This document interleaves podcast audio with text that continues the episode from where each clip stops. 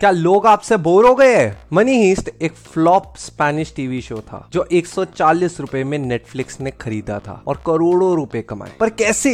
एक word, thrill, मतलब excitement. लोग जितने भी अमीर या फेमस हो वो बोर हो रहे हैं तो उन्हें लाइफ में थोड़ा थ्रिल चाहिए और मनी हीस्ट ने वो पूरा करा दो तरीके से। पहला रीजन, अक्सर मूवीज में और शोज में एक या दो कैरेक्टर होते हैं और लोगों को पता होता है कि आगे क्या होगा, पर यहाँ आठ मेन कैरेक्टर थे और उनकी भी एक बैक स्टोरी थी। दूसरा, ये कॉमेडी नहीं थ्रिलर है तो आप हर पल देखना चाहते हो कि क्या होगा, तो आपको बनाए रखने के लिए हर एपिसोड में पंद्रह मिनट के बाद एवरेज में ट्विस्ट आता था और हर एपिसोड के आखिर में एक बड़ा वाला ट्विस्ट आता था जिसे हम अगला एपिसोड देखें। तो आपको क्यों बता रहा हूँ, अगर किसी का भी ध्यान खींचना है बिजनेस में या लव लाइफ में तो थ्रिल देना बाबू।